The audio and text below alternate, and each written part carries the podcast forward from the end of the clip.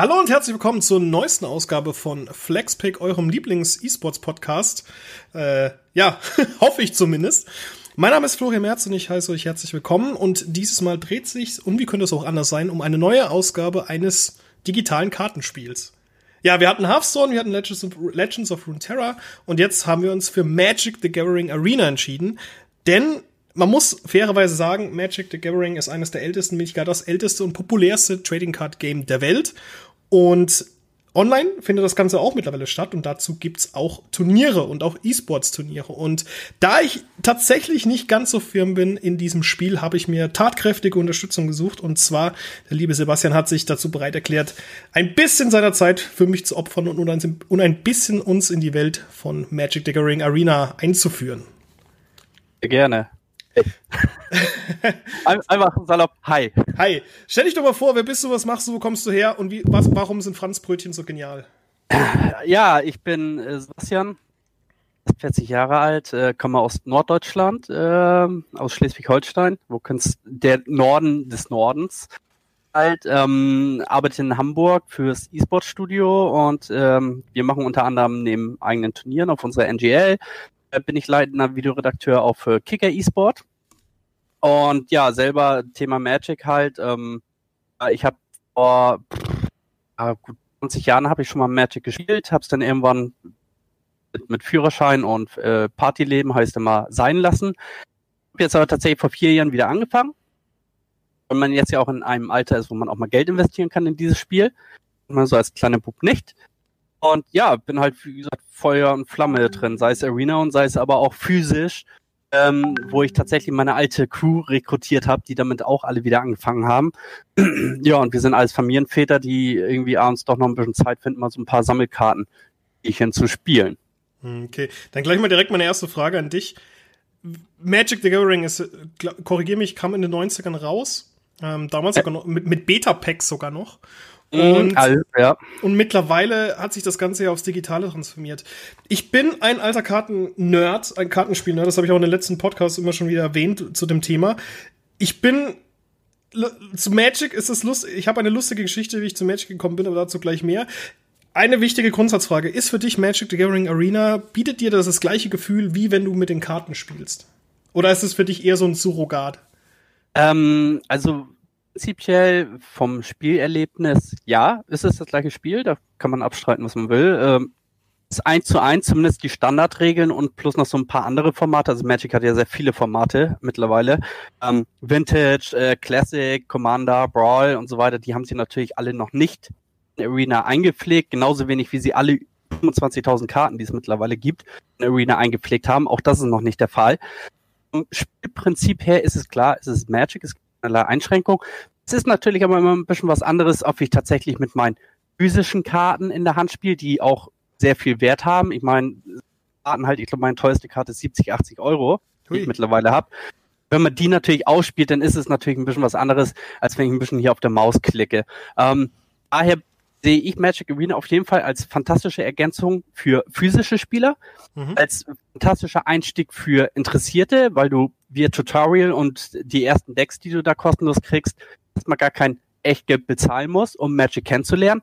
Ähm, aber es ist natürlich, wie gesagt, ist immer ein bisschen was anderes. Auch wenn ich mische halt eben, wenn ich in der Hand meine Karten, meine sieben Karten ziehe, digital gibt einen immer das Gefühl, äh, sei es auch Hearthstone oder sei es Gwent, dass die beim First Draw schon ein bisschen so reinsteuern, dass du nicht nur Crap siehst. ich, ja, während ich dann aber mit 1 zu 1 dem gleichen Deck, C4 auch gut durchmische, einfach so eine Starthand, ja, Mana, geil. Was mache ich jetzt?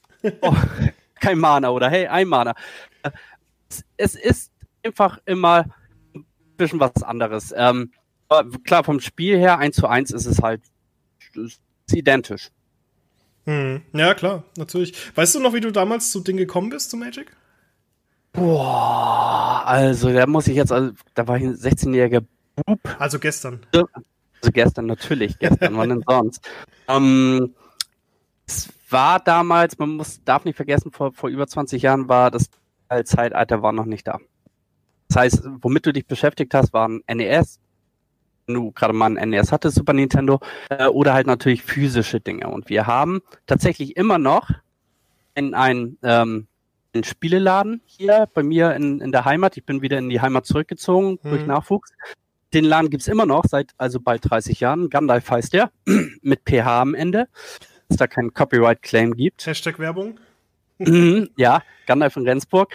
Äh, und bin ich einfach mal so als Bub eingegangen mit einem Freund und hat man sich so ein bisschen umgeguckt und mhm. dann unterhalten und dann gab es damals auch das Star Wars Trading Card Game und ja, Star Wars war ich dann ja so, so Feuer und Flamme für. Und so hat sich das tatsächlich ergeben. Also ganz oldschool, einfach mal einen Laden rein, mit netten Verkäufern unterhalten, sich das so ein bisschen erklären lassen. Andere Kids gesehen, die da so ein Kartenspiel spielen und dann sagen, hey, das ist interessant. Brauche ich denn ja hier 15 Mark? Das ist deine ersten Ex und dann kannst du spielen. Ja, hm. hat sich das tatsächlich ergeben. Ja, ja. ja, lustigerweise, bei mir ist eine andere Geschichte. Und zwar, ich bin halt ein, ein paar Jährchen jünger als du. Ähm, ohne dir das jetzt in die Nase oder die Nase reimen zu wollen. Ah, ist, ist okay. Äh, ähm, sondern äh, ich bin halt, wie gesagt, mit Yu-Gi-Oh! und Co. aufgewachsen, hauptsächlich. Mit Yu-Gi-Oh! eine Pokémon-Kartenspiel. Finde ich übrigens bis heute immer noch das Yu-Gi-Oh! Äh, das Pokémon-Kartenspiel hat eine sehr interessante Spielmechanik. Allein mit diesem Kartenumdrehen etc. als Preise, das fand ich ganz cool. Ähm, nee, aber ich damals ähm, ist Yu-Gi-Oh! bei uns in Deutschland im Banzai-Magazin vertrieben worden, falls du das kennst.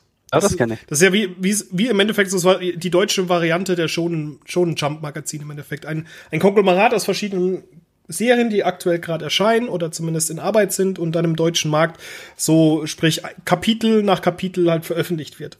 Und da war Yu-Gi-Oh! dabei. Und die erste Staffel von Yu-Gi-Oh! oder beziehungsweise die erste Serie von Yu-Gi-Oh! war ja noch sehr, sehr spiellastig. Da ging es ja nicht nur ausschließlich um das Kartenspiel, was später so unfassbar populär wurde, sondern. Ich übrigens letztens gerewatcht habe, die ersten Staffel.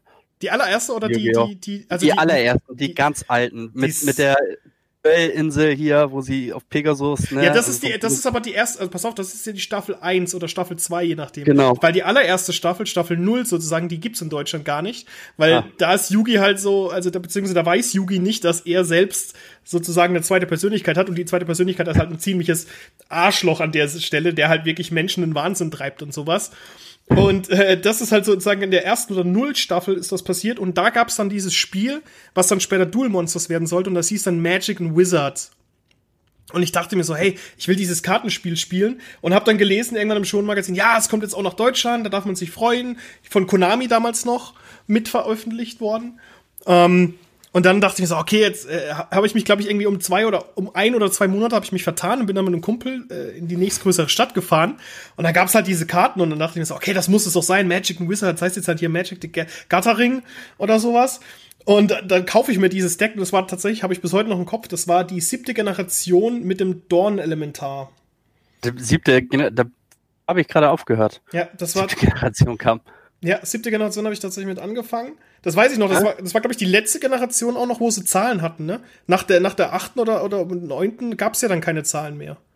Die haben ja dann nee, irgendwann diese Symbo ja, ja. Symbole dann eingeführt. Auf jeden Fall mit Wir haben irgendwann das Jahr eingeführt, das Hauptset 2020, Hauptset 2019 und sowas. Genau, das genau. haben sie halt eben gemacht. Genau, und ich habe halt mit der siebten Generation angefangen und dachte mir so, hey, geil, jetzt spielen wir Yu-Gi-Oh! Und dann ist das halt ein komplett anderes Spiel so gefühlt.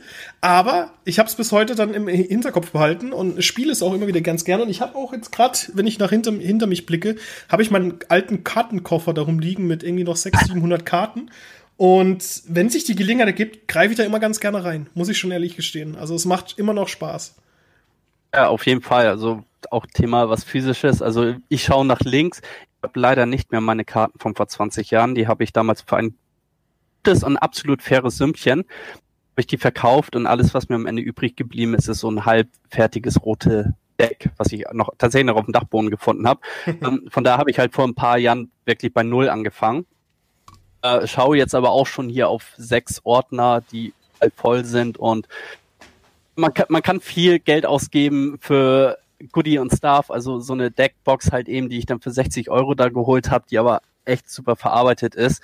Äh, man aber bedenkt, dass wir vielleicht einmal im Monat zusammenkommen zum Spielen, das heißt, einmal im Monat benutze ich das. Mhm. Das ist vielleicht doch ein bisschen übertrieben, aber wie gesagt, was, was Haptisches in der Hand haben, ne, seine Karten durchgehen, Decks halt eben wirklich zu bauen und die immer wieder mal auszuprobieren, durchzumischen, mal zu ziehen, mal gucken, wie zieht man und so weiter, passt das dann halt eben alles. Das ist natürlich schon Das ist ein klasse Gefühl. Man muss aber auch eine Leidenschaft tatsächlich dafür haben. Ich kann viele verstehen, die sagen, ey, ich bin reiner Digitalspieler, Hearthstone, Gwent, Magic Arena. Das finde ich klasse. Ich muss da nichts Physisches haben und Unmengen an Kohle rausschleudern. Absolut legitim, hm. wenn Leute das natürlich so handhaben. Ja, jetzt digital ist auch ein gutes Stichwort, weil wir wollen ja heute hier hauptsächlich über Magic the Gathering Arena sprechen. Man muss, man, man kann halt aber auch nicht über Arena sprechen, ohne über Magic, das Kartenspiel an sich gesprochen zu haben. Jetzt grundlegend, Du hast dich damit schon sehr auseinandergesetzt. Wir haben uns ja nach langer, nach langer Zeit, also wir kennen uns ja auch schon eine Weile, nach langer Zeit haben wir uns ja mal wieder bei einem Foot, äh, Weltme bei der Foot Champions Cup World Championship in London. Ja, in London getroffen und da hast du das tatsächlich, hast du auch sehr bereut, dass du dein Notebook, glaube ich, nicht dabei hattest, damit du das spielen kannst. Ja, weil das WLAN war da echt gut. Genau, genau. Und das hat mich so ein bisschen angefixt und ich habe es tatsächlich auch ein bisschen mal gespielt. Und ich muss schon sagen, also von der optischen Darstellung ist Magic, the Gathering Arena ist für mich halt Magic so im Endeffekt. Mhm. Und kannst du ein bisschen was dazu erzählen, wie es für dich ist oder was, was, was macht Magic eigentlich the, the Arena so besonders, abgesehen davon, dass man halt wirklich als kostenlosen Einstieg in die Welt von Magic sehen kann? Also definitiv ist es die Komplexität. Spiel sehr besonders macht. Man darf nicht vergessen, Magic ist der Urvater der Sammelkartenspiele. Ähm, Hearthstone man es halt vergleicht, ist wirklich ein Magic Light. Hm. Das, was Blizzard natürlich mit am besten kann, äh, Spiele so weit einsteigerfreundlich zu machen, dass jeder reinkommt, aber trotzdem auch noch eine gewisse, eine gewisse Tiefe besitzt. Aber Magic toppt das halt eben alles. Also ich habe tatsächlich Minuten bevor wir jetzt hier unseren Call hatten, eine Runde gespielt. Mhm. Und das war dann tatsächlich, das Board war voll auf beiden Seiten mit mega Kreaturen kommt das natürlich, was der Gegner macht. Er greift mit allen an. Dann heißt es erstmal rechnen. Ja, ähm, das ist schon der erste Unterschied. In, in Hearthstone kann ich ja bestimmen, wen greife ich an. Greife ich meinen Gegner an, greife ich seine Kreaturen an. Ist sein, seine Kreaturen haben Taunt, dann muss ich die angreifen. Magic ist es ja so, es wird nur ein Angriff deklariert. Der, der verteidigt, der sagt, okay, Kehrangriff geht durch. Welche Monster verteidige ich halt eben? Erstmal natürlich auf beiden Seiten sehr viel rechnen. Rechnen, okay, wenn ich jetzt angreife, wird er tun? Womit wird er blocken? Was werde ich verlieren? Was kommt durch? Lohnt es sich, da Einheiten zu traden? Der dann natürlich mit 20 Kreaturen angreift und ich auch 20 Kreaturen auf dem Board habe, gut mal 10 Minuten vergehen, bis ich tatsächlich jeden Verteidiger deklariert habe. Das ist ein Beispiel für diese, für ähm, diese Komplexität, die dieses Spiel hat. Und ähm, das ist ja auch nur, nur ein Part. Also es gibt tatsächlich immer noch ab und an Momente in Magic Arena, wo etwas passiert, es passiert ja auch relativ schnell, und ich erstmal eine Minute nachdenken muss, was ist gerade passiert. Ja klar, aber du kennst, du, kennst, du kennst ja auch nicht alle Karten dann im Endeffekt Ken aus. Aber ich kenne natürlich nicht alle Karten und wie gesagt, es sind zwar nicht alle 25.000 drin, aber es sind schon sehr viele Karten im Magic Arena. Mhm. Und ich glaube, die letzten acht oder neun Editionen sind vorhanden und jede Edition hat ja so zwischen 20 bis 250 Karten wie gesagt, da passiert irgendwas, mein Kreatur ist auf einmal weg, ich muss, hä? Ich will eine Kreatur beschwören und das funktioniert nicht. Dann bin ich auch, hä? Wieso funktioniert's nicht? Ah, da ist eine Verzauberung, die macht es teurer. Okay. Oder ich kann ich eine Kreatur beschwören und nicht zehnmal Mana, das ist doch gar nicht möglich. Ich spiele es aus, die Kreatur ist da. Auch da muss ich gucken. Ah, ah, ah okay. Das ist nachher am Ende alles logisch, ist aber wie gesagt bei mhm. dem komplexer. Das war deine Anfangsfrage. Nee, nee, es, es, passt, es passt schon. Das ist ja, es, Magic the Gathering Arena ist ja halt im Endeffekt das digitale Derivat oder das, die, die digitale Ausgabe zum Kartenspiel und von dem her ist es ein bisschen pra praktischer, sag ich mal, wenn, was das Ausspiel angeht, weil der Rechner oder der PC ja auch für dich ein bisschen mitdenkt. Wenn du es haptisch spielst, musst du alles selber wirklich berücksichtigen. Und äh, das stelle ich mir mal ganz gerne vor, ich mache da immer ganz gerne den Rummikub-Vergleich, falls du das kennst, dieses Steinchenspiel. Ja, äh, wenn du dann wirklich deine 30, 40 Karten auf dem Feld liegen hast, was, durch, was nicht unlogisch ist, tatsächlich. Ähm, oder auch passieren kann. Also mir ist es zum Beispiel passiert, dass ich halt wirklich so mit 24 Karten auf meiner Seite lag und der Gegner da auch irgendwie 20 Karten rumliegen. Ähm, das, das ist das Schöne halt, es gibt keine Restriktion im Bereich des, Kart des, des Feldes, richtig? Richtig. Es gibt generell, also die goldene Regel von Magic ist ja seit Tag 1, dass es keine Regel gibt, beziehungsweise dass jede bestehende Regel durch einen Karteneffekt aufgehoben werden kann. Äh, sprich also, wenn eine Regel zum Beispiel ist so eine Standardregel, du darfst ein Mana, also ein Land pro Runde ausspielen. Das ist die Standardregel. Eine ja. Regel sagt aber, diese Regel darf gebrochen werden, wenn du, wenn eine Karte das sagt. Ja. Ich habe eine Karte auf dem Feld, die erlaubt zweimal, zwei Länder ausspielen. Und das, das ist also diese Grundregel legt. Genau, und das, das macht es ja so besonders und das cool ist. Was ich, was ich nur ganz interessant finde, ist beim Magic ähm, The Gathering Arena, dass im Gegensatz zu, zu Spielen wie Hearthstone, wie wie Gwent, beziehungsweise Gwent kenne ich es nicht, weil ich nicht so, weil ich Gwent, glaube ich, nur drei, vier Mal gespielt habe. Ja, Gwent ist auch ein komplett anderes Spiel. Nee, ich, nee war kurz, ich wollte gerade wo ich wollte gerade woanders hin, ähm, dass du im Gegensatz zu Hearthstone, zu Hex oder zu äh, Legends of Runeterra hast du keine Mechaniken, die nicht physisch nachgestellt werden können. Ja. Und das, das finde ich, das finde ich persönlich super interessant, dass man nicht gesagt hat von Seiten von äh, Wizard of the Coast hat das, glaube ich, mitgemacht. Hm, ja, ja, genau. Wizards of the Coast, klar. Die, Den gehört das, ja. natürlich. Ähm, das ist deren Spiel. Dass die mein nicht, Entwickler dafür bezahlt. Genau, dass die nicht gesagt haben, hey, okay, lass uns das so, lass uns doch eine, eine krassere, eine, eine extremere Version von Magic machen. Was ja nicht, was ja weil am Ende des Tages vielleicht auch funktioniert hätte, dass du zum Beispiel solche Effekte mhm. hast wie verstecke verschiedene Karten innerhalb des Decks vom Gegner und sowas. Oder, oder füge dem gegnerischen Deck fünf äh, Schadenspilze hinzu, wie es jetzt zum Beispiel Legends of Frontera der Fall ist. Das finde ich bei Magic the Gathering tatsächlich obwohl ich halt diese anderen genannten Titel sehr schätze und auch mag und auch ob der, ob der Möglichkeiten, die diese Spiele bieten, finde ich das bei Magic ziemlich geil und auch konsequent, dass sie das nicht gemacht haben. Klar, ich meine, Hearthstone aus meiner Sicht, also gerade auch was die Popularität trifft, ist dieser RNG-Faktor, dieser Zufallsfaktor. Ähm, Im Digitalen hast du natürlich die Möglichkeit, eine Karte auszuspielen, die dir sagt, ähm, wenn du diese Karte ausspielst, du in, oder kannst dir einen von drei zufälligen Zaubern Mana aussuchen. Ähm, das ist natürlich etwas, was du im, im haptischen Spiel nicht machen kannst. Ja. Ist ja nicht, ist ja nicht 5000 Zauber da haben in der Kiste und wenn du die Karte ausspielst, heißt es, greif mal mit der Hand in diese Kiste und such dir einen Zauberspruch raus. Ja. Das natürlich ja. nicht machen. Äh, auch da stimme ich dir absolut zu. Äh, Wizards of the Coast, die wissen um deren Erbe, die wissen um deren Community, die nach deren Aussagen als eine der größten Communities weltweit gilt, von allen Communities, die es gibt. Ähm, habe ich jetzt aber keine genaue Zahl, die hatte ich mal, wie viele da tatsächlich weltweit von gezählt sind. Äh, aber dass die natürlich das Erbe so wertschätzen und sagen, na, wir wollen jetzt kein Magic Light machen, wir wollen jetzt nicht irgendein Kartenspiel rausbringen, was zufällig das Magic Brand besitzt, sondern wir wollen tatsächlich Magic Arena rausbringen. Wir wollen die Möglichkeit geben, du hast ein Deck im physischen, kannst dir dieses Deck eins zu eins digital nachbauen und dort spielen. Kannst du es ausprobieren. Wenn es dir gefällt, kannst du dann zum nächsten Friday's Night Magic gehen und dort mit den Decks spielen. Ja, und das finde ich, das finde ich ziemlich interessant. Und äh, Friday Night Magic ist auch ein gutes Stichwort, weil Magic the Gathering Arena bietet ja wie das physische Kartenspiel auch Wettbewerbe, Turniere, Veranstaltungen. Also das Thema E-Sports ist tatsächlich mhm. relativ groß mit Magic the Gathering Arena. Korrigiere mich gerne, aber im ersten Jahr, seit, also seit dieser Ankündigung letztes Jahr, gab es ja eine Turnierausschreibung von über einer Million US-Dollar. Und das ist halt mhm. für ein Spiel, das davor, also es gab ja schon, es gab ja schon verschiedene Magic the Gathering, äh, Magic the Gathering Videospiele, also 2014, 2015, ja. was halt sehr oft an eine Edition gebunden war, was eher so, ja, sagen wir mal, äh, nett, aber irgendwie nie wirklich fully fledged war. Ich weiß noch zum Beispiel hier bei dieser siebte Edition, äh, bei diesem Starter-Deck, was ich mir gekauft habe, war auch so eine Learn to Play the Game Disc dabei, wo ich das erste Mal halt wirklich am PC Magic gespielt habe und halt erklärt wurde, wie ich dieses Spiel spiele. Ah, also Genau, genau, wollte ich halt sagen, dieser E-Sports-Aspekt, den haben sie sich auch von vornherein direkt überlegt und halt auch direkt mit festgemacht. Das Ding ist ja auch da wieder, Magic kannst du als Urvater des E-Sport-Sammelkartenspiels selbst wenn sie es nie digital ausgetragen haben.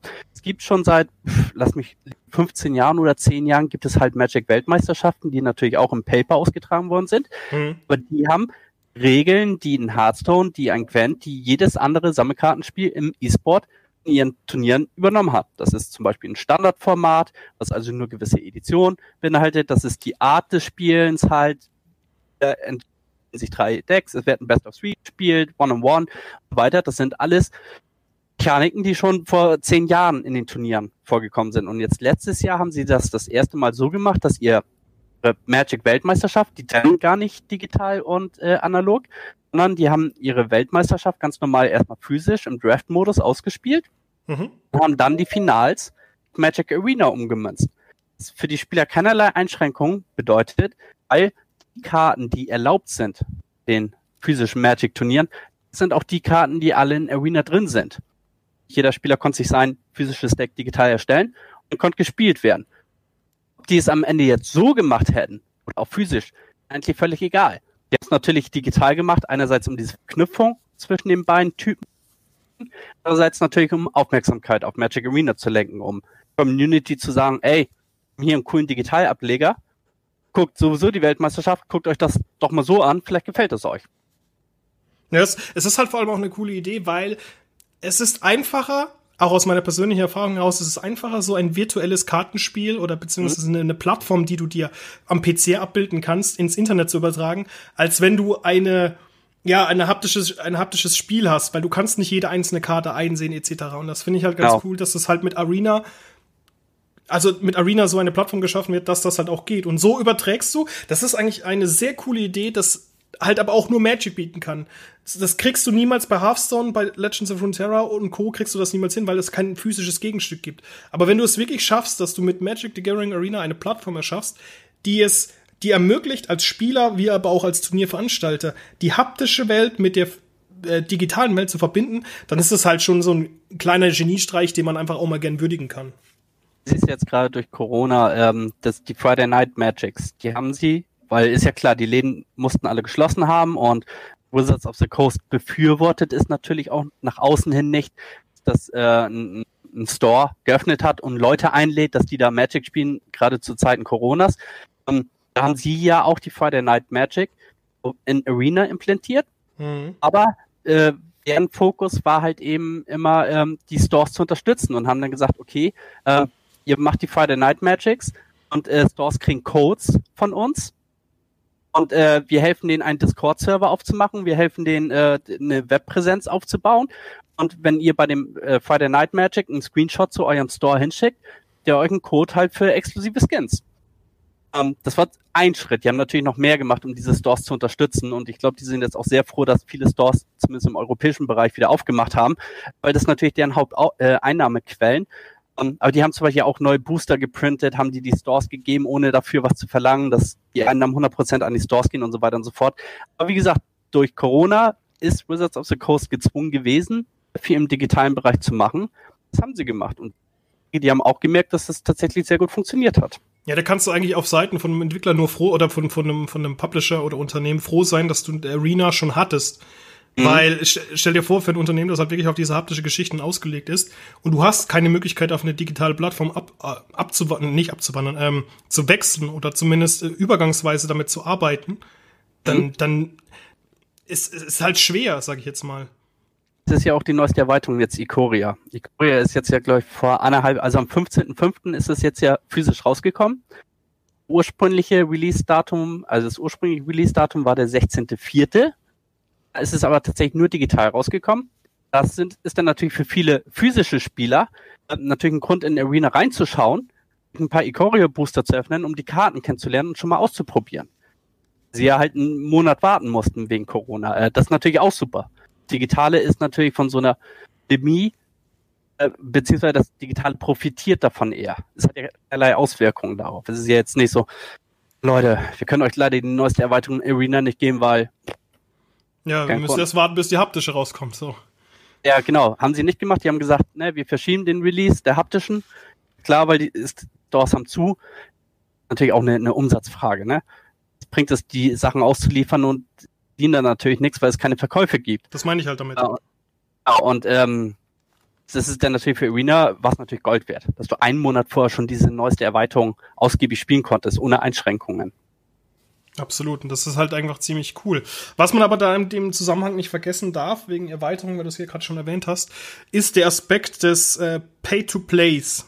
Oder beziehungsweise des, äh, ich also im physischen ist es halt so, ich kann mir nicht einfach ein Deck irgendwo herzaubern, ich muss das kaufen. Ich muss für echtes Geld muss ich mir Kartendecks kaufen oder Booster Packs, um meine Decks zu erweitern oder umzugestalten. Wie ist es denn bei Magic the Arena? Da hast du gemeint, du kriegst natürlich am Anfang ein paar Karten umsonst, aber mhm. hast du die Möglichkeit mit Verlauf des Spiels dir alle Karten frei zu spielen oder bist du irgendwann gezwungen oder hast du gezwungen oder kommst du irgendwann an einen Punkt, wo du sagst, okay, jetzt lohnt es sich halt auch mal Geld auszugeben? Also generell sag, bin ich einer der Menschen, die sagen, wenn du ein Spiel erstmal Spiel spielst und das Spiel ist kostenlos, dann sei so fair und gib dafür irgendwann vielleicht mal ein paar Euro aus, um den Entwickler zu unterstützen. Ähm, das ist aber, wie gesagt, nur meine persönliche Meinung. Magic Arena hat natürlich auch die Möglichkeit, dass man sich Karten freispielt, also beziehungsweise, dass du dir Booster Packs erspielst. Quests spiele 20 Länder, spiele 40 rote oder blaue Karten. Dafür kriegst du Goldmünzen. Nach Anfang des Quests sind 150 bis 750 Goldmünzen. 1000 Goldmünzen kannst du dir ein Booster Pack holen. Ähm, in den Booster Packs ist Standard, wie auch bei normalen Packs, hast du eine oder Mythic, also eine sehr wertvolle, was schon mal gegenüber, gegenüber einem, einem Hearthstone schon mal besser ist, weil in Hearthstone kannst du auch fünfmal Crap ziehen. Ja, das ist richtig. Also du hast auf jeden Fall eine Rare, du hast auf jeden Fall eine drei Uncommon, Best Commons, also ne, Commons sind halt so die normalen, Uncommons sind die selteneren und die Rares sind halt die Rares und dann gibt's noch Mythic, das ist dann natürlich super rare. Ach du, ich komme aus, ich komme aus einer Generation, die haben gesagt, glitzern. Hauptsache die glitzern. Ey, das, das sind die Foils. Die, die gibt es nicht, aber du kannst andere Art Designs haben in Arena. Aber, ähm, und wenn du eine gewisse Anzahl an Packs geöffnet hast, es gibt rechts dann immer so einen Counter beim Pack Opening, äh, dann kriegst du eine, eine Wildcard. Entweder für eine seltene oder für eine Rare. Also Strich Mythic halt, ne? Hm. Das heißt, wenn, wenn du irgendwie sechs Booster geöffnet hast, krieg ich eine Wildcard für eine Rare, eine Mythic oder für eine seltene. Je nachdem, der Counter wechselt immer so einen gewissen Rhythmus. Ähm, das heißt, du kannst dir eigentlich tatsächlich sehr viel erspielen. Ähm, Im Gegenzug steht natürlich aber, dass gerade wenn man Standard spielt, man im Ideal von, von so einer Mythic hier braucht. Ein gutes Deck. Wenn Kombos drauf ausgelegt sind. Ähm, erschwert es natürlich, so ein 60-Karten-Deck. Zwei Mythic drin bräuchte ich acht Stück, bis ich acht Stück freigeschaltet habe. Oh, das ein bisschen. Und mhm. die Impacts zu ziehen, ist natürlich anhand der Fülle der Karten ist es auch ein bisschen schwieriger. Ich vermisse den Punkt, Hearthstone und den Gwent haben, äh, mir die Karten direkt zu craften. So, ohne diese Wildcard zu haben. Ich vermisse die Möglichkeit zu sagen, hier, schrotte mir diese Karten, die will ich nicht haben. Mhm. Die spiele ich nicht, gib mir dafür irgendeine Essenz, irgendeine Währung. Und wenn ich eine gewisse Währung erreicht habe, dann kann ich mir Karten craften. Ich dachte, das funktioniert leider nicht. Um Karten zu craften, muss ich diese Wildcards haben ich auch fairerweise im gewissen Rhythmus. Aber es könnte leichter, es könnte natürlich besser sein. Und ja. natürlich, wenn man dann einen gewissen Erfolg haben möchte, sagt man, dann kaufe ich Booster Packs. Das ist aber auch wieder von, vom Lack abhängig. Und auch da, wie gesagt, du kriegst zwar Wildcards, die kannst du im Übrigen auch so ziehen. Wenn du eine Karte mehr als viermal hast, dann kriegst du dafür auch Diamonds, das ist halt die Währung. Dann kann also nochmal Booster Packs holen. Aber das gezielte, naja, ich Schredder jetzt Karten, die ich besitze und crafte mir davon die Karten, die ich gerne haben möchte, gibt es leider noch nicht. Ich hoffe, das ändert sich vielleicht mal. Mhm. Ja, aber grundsätzlich muss man halt sagen, es ist halt einfach auch dem Genre an sich geschuldet, also Kartenspielen ist es an sich geschuldet, dass du weil, weil sie halt auf Basis eines reellen Vorgabe oder auf einer reellen Vorgabe basieren. Das war schon immer so. Das war schon immer dieses Gacha-System. Du kaufst dir Kartenpacks, du kriegst dafür äh, eine bestimmte Anzahl an äh, wertigen Karten oder unwertigen Karten und baust dir auf Basis dessen dein Deck zusammen. Und es hat sich ja dann in der Real oder in der physischen Welt hat sich das ja so entwickelt, dass du halt auch wirklich komplette Kartenmarkets hast, wo du dann wirklich dann gezielt einzelne Karten für Geld kaufst, wie du schon meintest, deine teuerste Karte, die du hattest oder die du besitzt, ist ja 70, 80 Noch, Euro wert. Genau. Und, und, und wenn du die halt in deinem Deck haben möchtest und die halt auch dreimal in deinem oder viermal in deinem Deck brauchst, weil dein, deine Strategie darauf aufgebaut ist oder weil die Meta oder das Meta-Deck, das du benutzt, halt diese Karte benötigt, dann musst du halt oder bist du halt an sich gezwungen, dreimal 70 Euro oder 210, 280 mhm. Euro in die Hand zu nehmen und diese Karte halt entsprechend zu besitzen. Und dementsprechend, also ich persönlich, also aus meiner persönlichen Sicht, finde ich das nicht schlimm, weil ich halt einfach mit diesem Grundgedanken, wie ein Kartenspiel funktioniert, schon immer aufgewachsen bin. Für mich ist es persönlich immer schon so der Fall gewesen, hey, ich will ein Deck, okay, kaufst ein Structure Deck, kaufst du zwei Structure Decks oder drei und dann stellst du dir was ein Budget raus zusammen und dann guckst du mal, wie, wie du dir ein Meta-Deck zusammenstellst. Oh. Ich, weiß, ich weiß zum Beispiel noch ganz genau, das habe ich immer noch hier irgendwo neben mir stehen im Regal irgendwo. Das Yu-Gi-Oh! Deck, das ich damals 2017, Ende, Ende 2017 gebaut habe. Das war das damalige Weltmeister-Deck, ähm, als die Blue Eyes White, also als die alten Karten wieder so ein Retro, ähm, Retro-Boost oder der Retro-Charme wieder aufgekommen ist. Da hattest du dann so einen Boost für die Decks äh, Schwarzer Magier oder, oder Black, äh, Dark Magician und Blue Eyes White Dragon, also weißer Drache mit eiskaltem Blick. Mhm. Und ähm, ich habe mir dieses, und die, der Weltmeister damals hatte das Blue Eyes White Dragon Deck. Und das habe ich mir dann mit einem Freund damals, äh, liebe Grüße an den Flo, gehen hier raus, äh, zusammengestellt. Ja, der heißt, der heißt tatsächlich Flo.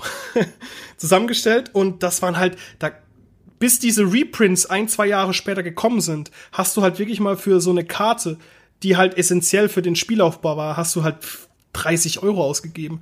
Und die hatte ich dann halt dreimal in meinem Deck drin. Und das war halt nur eine und dann, dann brauchst du noch halt andere Karten, die halt irgendwie jetzt nicht gerade 30 kosten, aber so 10, 12, 15 Euro. Und dann summiert sich das halt in der Summe und am Ende habe ich mal nachgerechnet, ich glaube, dieses Deck lag so zwischen 280 und 350 Euro. Und selbst das ja. ist noch okay. Es gibt, es geht ja noch weitaus höher, je nachdem, welche ja, Decks definitiv. du spielen willst. Und das fand ich immer super interessant. Deshalb ist für mich persönlich diese ganze, die ganze Diskussion, ja, ist das fair, ist das nicht fair, ist ein bisschen hinfällig, weil das System komplett halt auf dieser, auf dieser Zufalls, also zumindest was neue Kartenerwerb angeht oder was der ja. Kartenerwerb angeht, auf diesem Zufallsprinzip basiert und das schon immer getan hat. Ja, ist es halt eben auch. Und nicht vergessen, also bei mir, ich komme aus einer Generation ohne Internet, wirklich sowas wie Card Market, also das ist jetzt ja total für mich eine neue Welt. Wirklich Karten gezielt für sogar dann auch für zwei, drei Euro, gerade aus neuen Editionen, das echt starke Rares oder Mystics sind. Der Markt damit überflutet ist, kriege ich für zwei Euro, okay, kaufe ich mir vier Stück, acht Euro. Kenne ich natürlich nicht. Damals war halt Train unter uns, sag ich mal, 20 Dörflern, die da gespielt mhm. haben. Und wenn jemand geboostet hat, dann wurde erstmal geguckt, was ist da. Und wenn es was Geiles war, was die Leute haben wollten, dann hat jeder gleich hier geschrien. Also hat man sich noch aus Magazinen rausgesucht, dort halt eben auslagen. Äh, das waren, die haben sich aber natürlich auch monatlich geändert. Äh, von daher, wer natürlich ein Trading Card Game spielt und irgendwann auf den Treter kommt, pff, so es wäre jetzt natürlich geiler Booster zu kaufen und ich habe keinen Bock Geld auszugeben, hast du das Spielprinzip natürlich nicht verstanden, ja. weil das ist natürlich die, die Einnahmequelle, das darf man nicht vergessen. Wizards of the Coast hat es damals entwickelt, halt ähm, natürlich mit dem Gedanken, wir kaufen Booster, um natürlich Karten zu ziehen und mit Glück halt natürlich richtig teure Karten zu ziehen, woraus sie dann natürlich Decks bauen können. Ähm, das angeht, ist es eigentlich eine geilere Erweiterung zu den Panini-Stickern oder zu den damaligen Basketball-Sammelkarten oder oder äh, Baseballkarten, Baseball, auch, ja. die Baseballkarten halt. Ne? Hat also gesagt, wir wollen gerne auch so ein Kartensystem haben, was bei den boomt, aber wir wollen denen irgendwie noch einen Spielwert geben, die Leute damit auch mehr anfangen können, als sich die anzuschauen. Hm. Jetzt lass uns noch mal ganz kurz zur Ausgangssituation Sachen E-Sports sprechen. Ähm, dann will ich dich nämlich auch nicht länger aufhalten. Und will ich auf jeden Fall noch mal kurz einhaken. Hast ja. du das Turnier, was jetzt nächstes Wochenende kommt, auf dem Schirm? Bitte, das was? Turnier, was nächstes Wochenende in Arena veranstaltet wird. Was steht an? Erleuchte uns. Das ist ein, äh, ein Turnier, da kannst du teilnehmen, da kann jeder Arena teilnehmen, also jeder Arena-Spieler teilnehmen. Äh, das beginnt am Freitag. Das Besondere an diesem Turnier ist, neben einem Bestpool für die Gewinner, dass jeder am Freitag die Qualifikation schafft, definitiv einen Preis kriegt. Das ist nett. Glaube ich, 2000 US-Dollar oder sowas. Also jeder Teilnehmer, die machen es nicht fest daran, nach dem Motto die Top 100, sondern jetzt 500.000 mitmachen. Zum Beispiel 500.000 Spieler. Und die Hälfte davon, weil es ist dann One-on-One, in Qualifikation kriegen, also 250.000 Leute, mindestens 2000 Euro. Nett. 2000 US-Dollar. Ich habe nicht mal ein Deck. denk mal drüber nach. Solltest du vielleicht halt. Ich bin tatsächlich verführt mitzumachen, man muss aber halt äh, Gold oder Edelsteine, die man sich auch freispielen kann, also diese Echtgeldwährung, muss man aber als Eintritt bezahlen. ja gut, aber das ist ja klassisch halt wieder turniermäßig im Endeffekt, dass du halt genau. der Entry-Fee zahlst, das geht ja schon. Äh, ich als dein Freund, Arzt, Anwalt und Feuerwehrmann rate dir, nimm doch teil.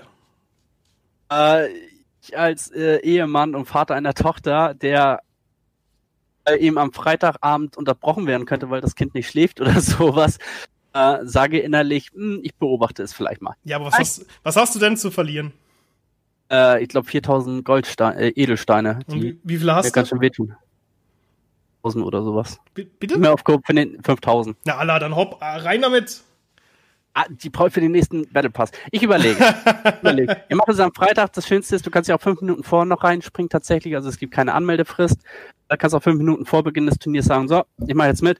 Ich guck mal auf, auf Töchterchen. Schläft, ruhig ist. Sei vielleicht okay. Man zumindest den Freitag mitmachen. Wenn man Freitag weiterkommt, dann hat man für den Samstag auf jeden Fall ein gutes Argument gegenüber der Frau zu sagen, ey, wenn ich da heute mitspiele, kriege ich definitiv 2000 Dollar. Hm. Na, ähm, dann wird sie die Kleine wahrscheinlich auch abnehmen. die Ruhe dafür geben. Du alter Stratege, du. Alter Stratege. Ich muss mal gucken, äh, meine Arena-Decks sind auch noch nicht. Also ich spiele auch Rangliste und eigentlich auch so gut, aber ich bin auch sehr wechselhaft, was meine Decks angeht. Also ich kenne die Gewinner-Decks, mag ich halt eben nicht. Hm. So dieses typische äh, Face-Deck halt eben so, oh, guck mal, ich spiele rot, oh, Angriff, Angriff, Angriff, hau dir was in die Fresse, hey. Also Agro, Agro Burst. Ah, das ist so, oh Gott, Leute, sorry, wer Acro Burst spielt, der, der kann. Spiele ich ja tatsächlich, spiele ich tatsächlich bei Legends of Frontera. Ja, okay, aber dann muss ich sagen, also auch damals der Facehunter bei Hearthstone, sagen, wenn ihr das spielt, dann könnt ihr das Spiel nicht. Weil dann könnt ihr nichts anderes als rausfressen, rausfressen, rausfressen. Das sind ein Fünfjäger. Das kann ich einem Affen beibringen. Du, ich will aber gewinnen, dann ist mir egal, ob ich ein Affe bin. Ja, weißt du, das ist halt so, du merkst halt, ja, wow, willst gewinnen. Hey, dieses Spiel macht dir so viel Spaß, nicht? Und, ah, das kostet mich halt immer an. Ich hasse solche Decks. Naja, ich, ich verstehe das. Auch, auch seit der Weltmeisterschaft mit Embercleave, äh, ja klar, es ist ein sehr starkes Deck. Und warum das noch nicht gebannt worden ist, diese Karte, verstehe ich auch noch nicht. Äh, es ist halt so direkt bei den ersten zwei Zügen, boah, gebe ich entweder schon auf, weil ich keinen Bock habe, weil es mir zu langweilig ist, oder ich habe mein Deck so umgepimpt, nur dagegen. Nur ja, um den richtig so abzufacken. Und dann weißt du, okay, dann hast du ein Board clear gemacht, den ganzen Board, die ganzen kleinen Scheißviecher sind weg, hast dir einen Ember Cleave zerstört. Oh, dann geben sie auf einmal das Spiel auf. Na nu, warum spielst du nicht mehr weiter? Hm, du hast doch noch 20 Leben kann ich mich, kann ich mich abfangen. Aber das kann ich bei jedem Spiel. Das, äh, ob es Gwent, ob es Hearthstone, ob es Magic ist, da haben diese. Decks. Es gibt, es gibt, es gibt immer Decks, gegen die man keine Lust hat zu spielen. Ist ja, ist, ah. aber, ist ja bei Legends, Legend, äh, League of Legends und, und anderen E-Sports-Titeln nicht anders so. Wenn du irgendwie ein bestimmtes Matchup hast, dann kotzt du schon am Anfang im Strahl. ah, das ist halt eben so. Das ist auch immer so ein Grund, weshalb ich dann manchmal vielleicht auch kein Ranglistenspiel, weil ich sage, na, kannst du aufgeben, verlierst du halt nichts. Mhm. Aber Thema, Rangliste, Thema Rangliste ist eigentlich ein gutes Stichwort. Lass uns noch mal ganz kurz über Dinge sprechen. über ähm, E-Sports allgemein bei Magic the Gathering. Mhm. Wie, wie siehst du da die Chance, dass sich das Ding, es muss ja jetzt kein Major-Titel werden, wie es jetzt CSGO und Co. ist, aber sich mhm. in Zukunft damit zumindest ja, zu etablieren? Also generell ist aus meiner Sicht, sehe ich ein Kartenspiel an sich als E-Sport-Titel die Voraussetzung, die du haben kannst. Ähm, einerseits wirklich da die an, also es gibt keine Altersrestriktion. Selbst ein 40, 45-Jähriger kann easy in einen Hearthstone, in einen Gwent, in einen Magic mithalten. Halt nur Köpfchen. Du brauchst keine Reaktionsgeschwindigkeit, wie du es in einem FIFA, in einem LoL, in einem Counter-Strike brauchst. Meine Counter-Strike-Karriere, die ist seit, seit zwölf Jahren ist sie tot. da brauche ich, wenn, wenn die 14-jährigen Russen-Kids mich da lang machen auf der Map, habe ich schon aufgegeben. Genauso in Call of Duty. Fortnite geht noch so ein bisschen. Äh, also das finde ich ist eine super Voraussetzung. Wirklich jeder kann es eigentlich spielen. Zweite ist der Lernfaktor beim Zuschauen. Ist immens hoch. Du hast es bei keinem anderen Spiel sehr wie bei einem Sammelkartenspiel, weil jeden Move, jedes Deck, äh, jede Strategie, die ausgespielt wird, kann ich eins zu eins übernehmen. Mhm. Ich brauche die Karten, das ist klar. Aber wenn ich jetzt ein, ein, ein Spielverständnis wird dir halt vermittelt. das ist ja, halt wenn ich wenn ich Mo jetzt in, in, in FIFA zuschaue oder wenn ich mir eine Real vom, vom FC Barcelona im Stadion anschaue, heißt es das nicht, dass ich danach einen Scorpion-Kick oder einen Ronaldo-Flick machen kann. Nur weil ich es geguckt habe. Ähm, auch League of Legends ist genau das gleiche, wenn, wenn ein Faker äh, mit seinem Ezreal durchrusht, ah, okay, gut, ist geil, jetzt nicht umsetzen der Typ natürlich einfach so eine Geschwindigkeit hat, die ich nicht habe. Dafür muss ich immens lange trainieren. ich jetzt aber einen Frozen in Hearthstone zuschaue oder einen Thais, das Deck gefällt mir und er gewinnt damit, dann kann ich, okay, ich auf die Webseite, pier mir dieses Deck, Spiel, Spiel, übe es, kann es. Und natürlich viele, aber nichtsdestotrotz, ich kann das übernehmen, was die Profis halt eben machen. Daher, ein Sammelkartenspiel ist schon mal eine sehr gute Voraussetzung für einen E-Sport-Titel. Hm. Magic hat ein kleines Problem, es ist immer noch recht fertig, muss man so sagen. Ähm, während ein Hearthstone, sage ich mal, auch Gwent, jemand, der vielleicht ein paar Partien gespielt hat, der kann sich ein Hearthstone angucken und versteht schon viel. Jemand, der jetzt gerade mal vielleicht ein, zwei Partien Magic gespielt hat, der guckt wirklich Weltmeisterschaft zu, der rafft für drei Viertel nicht. Natürlich ja, auch viel passiert. Die Caster versuchen das natürlich zu kompensieren, versuchen zu erklären, ja, ist gerade ein Effekt passiert wegen der Karte, aber du ist die Karte nicht lang genug. Texte sind ja auch immens an sich bei, bei Magic. Ne? Also ich habe teilweise Karten, da denke ich mir, da haben sie einen halben Roman drauf gedruckt. Sie selber immer fünfmal nachlesen, okay, was macht die Karte nochmal genau? Es ist natürlich, es ist schwerer gegen äh, einen, einen Hearthstone zum Zuschauen, aber es wirklich auch nur eine Einstiegshürde. Diese Einstiegshürde gibt es eigentlich bei vielen Titeln einigen ist es leichter, bei anderen ist es schwerer. Um auf deine Frage zurückzukommen, sehe ich in Magic an sich großes Potenzial für den Titel an sich und die Sammelkarten im digitalen, die wieder so einen kleinen Boom kriegen im Sport, weil die Mhm. mussten schon ein bisschen zurückstrecken. Sie liefen immer so mit. Hearthstone läuft immer mit. Es war nie so Hype-Titel. Und wenn die physische Community mehr und mehr sich für den digitalen Ableger entscheidet, dann äh, hast du da natürlich völlig andere Peaks auch nachher bei einer Weltmeisterschaft, bei Zuschauerzahlen, bei Teilnehmern. Äh, und das könnte dem Ganzen tatsächlich nochmal einen schönen Hoch geben.